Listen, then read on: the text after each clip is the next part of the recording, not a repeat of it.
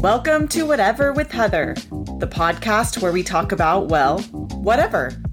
From mindset to parenting to life's ups and downs, nothing is off the table. This podcast is here to encompass the many sides of us all. Thank you for being here. Now let's dive in. Hi, and welcome back to Whatever with Heather. Today on the podcast, we're talking about dealing with hard emotions. This past week, I've been dealing with a lot of heavy emotions, hard emotions, just being in a funk, and it's been hard to dig out of it. On that note, about two and a half years ago, I recorded a short training on dealing with hard emotions. I was going to refilm this training, but realized everything I said then is exactly what I would say now. So instead, I'm going to be throwing it back and sharing with you the training I did two and a half years ago, talking about dealing with hard emotions. In this training, I am actually in the middle of dealing with some hard stuff, and I share what I'm doing, the mindsets around dealing with and moving through hard emotions. I hope you enjoy the podcast. The reason I wanted to film this right now is I want to be really present and really centered with y'all in the current uh, emotions I'm experiencing. Just a straight on conversation with you and me and how we work through hard emotions. So today I woke up actually feeling pretty motivated and like ready to tackle the day.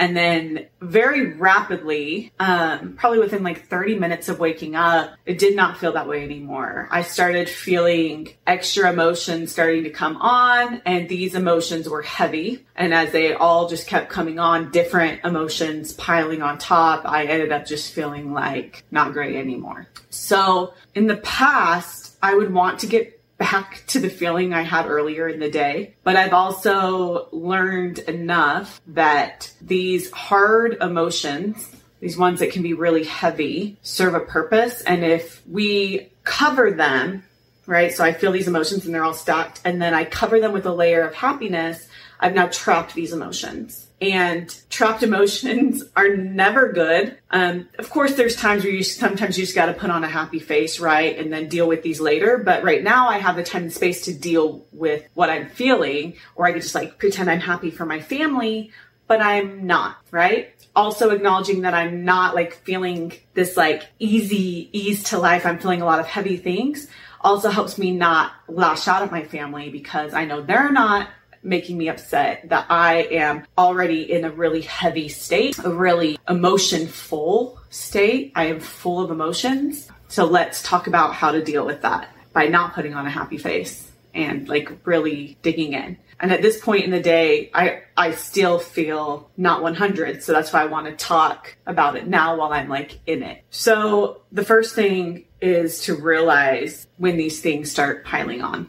Um, it might be stress. It might be anxiety. It might be fear. It might be sadness. Might be heartbreak. Might be anger. Might be sorrow, frustration, hopelessness. First thing is figure out what you're feeling. So think of a word that explains it, and it might be multiple words. Ask yourself, what am I feeling right now? And here are the words that I'm feeling right now. Not not one feeling, which is when things get really heavy, right? It's like when I'm just sad, I can like place that. It's easier, but when I have these multiple emotions. They're usually from different things and they can even be from connecting things. So it gets a little harder to unpack. So right now I'm feeling um, overwhelmed, stress. I'm feeling um, a shift in a lot of um, relationships, friendships, which is feeling um, unsettling, would be a word. I feel unsettled. I feel a sense of hopelessness, but I don't feel hopeless. But the emotion I would I would say I'm feeling is like hopelessness.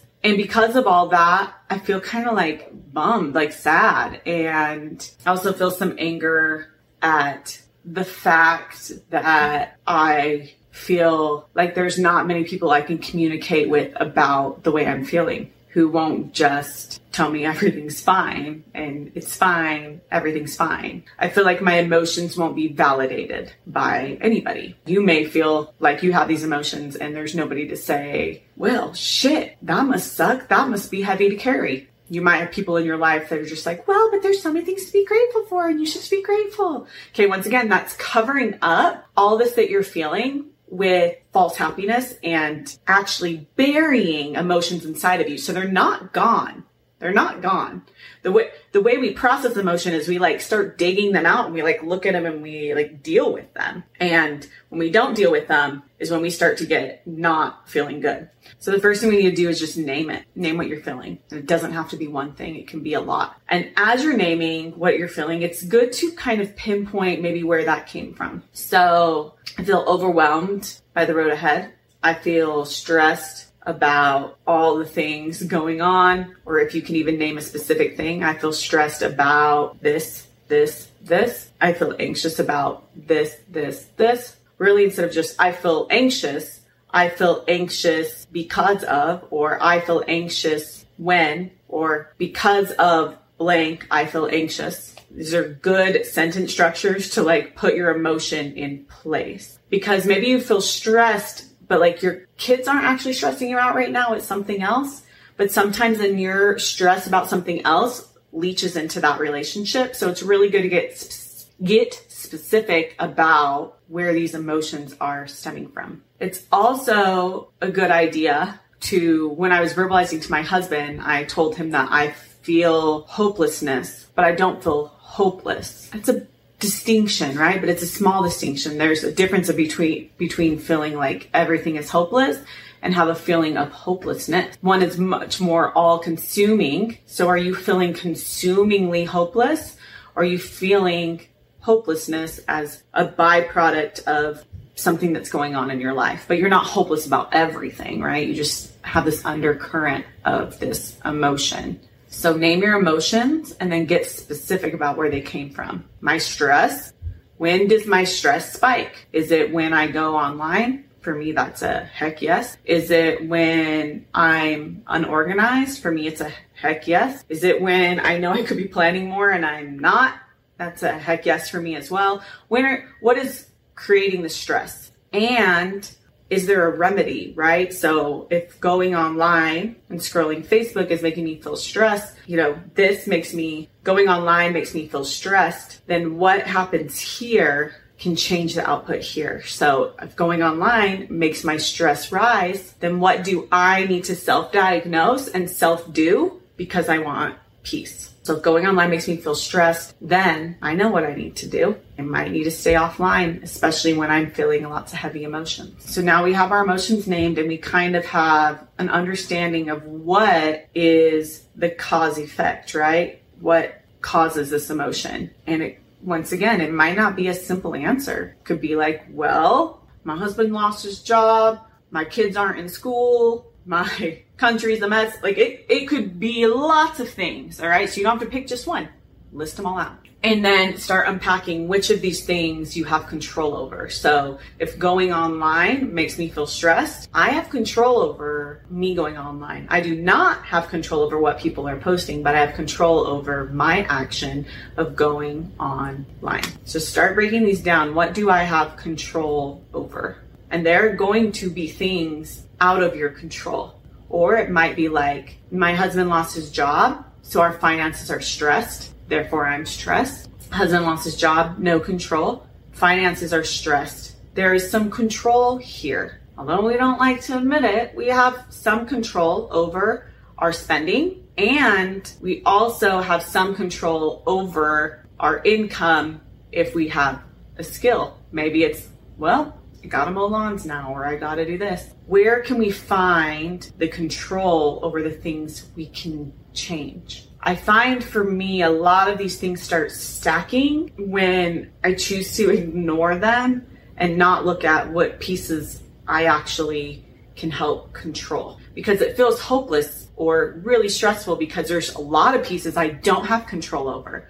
And so instead of getting really focused on what I do have control over, I just focus on like all the things I don't have control over, which is overwhelming. It just stresses me out because I don't have control over a lot of things. Many things, most things. But if we can get really specific and see what we do have control over, The other thing that I'm using to make it through this day is I have some people working out is a stress reliever. It is for me sometimes. Today is a day where I'm taking it really still and slow because my body is stressed. So, getting really honest with yourself. Now, if you know the best thing for you, like tomorrow, I'm going to move my body more because if I still feel cruddy tomorrow, I'm not going to know if moving my body helps until I try. If it ends up helping, then I need to write it down. Moving my body made me feel proud. So now I can start creating different pathways to create different emotions, but I'm not covering up other emotions. I'm inviting in new emotions to also sit. If you have some good emotions mixed with some negative emotions, like we like to name them, it's a lot easier to handle the stacking because you have some balance, right? This like ebb and flow of I'm stressed, but like, oh, this was such a good moment. And this is kind of how we live, right? We live in this like ebb and flow of emotion. But once things start getting really heavy and really packed in, which is how it feels for me today, really, really packed in, there's not so much space to invite those good emotions in. So we create space by naming our emotion and seeing what I can control about the situation that is causing this angst. Our lack of inner peace is due to inner conflict. So the opposite of peace is conflict. So the opposite of inner peace would be inner conflict. There is something conflicting inside of myself that I need to figure out. Like a coach can help you through it, but you can also help you through it. It's got to like get this understanding of what emotion is sitting with you or multiple emotions. What is the catalyst to feeling that emotion? What parts of those catalysts do you have control over your action or you can have some control over to lower or move through this emotion, right? Um, I'm not about just like getting rid of emotions. They, they move through you. Like happiness moves through you, and so does sadness and stress. Once they become compacted, got to deal with it. They're not going to flow as easily because they're all trapped. Get them flowing through you. Got to work through them. Talking about it. Maybe you do exactly what I'm doing right now because I'm starting to feel a little better. Because as I'm talking through this with you, I'm having some of my own light bulb moments like, oh, maybe record a video to yourself. Maybe you have no one to validate your emotion, zero people. So record yourself as if you were talking to a friend or even to yourself and see if some inner knowing comes out, some inner understanding of what's actually happening here to cause these emotions. See if it starts coming out because I bet you it will. I bet you that by talking to yourself, you'll start to have an understanding that you didn't know you had. Coaches are helpful, but as a coach, my goal is to help you access your inner knowing and trust yourself that it's there. And this is one of the things you can do to do that.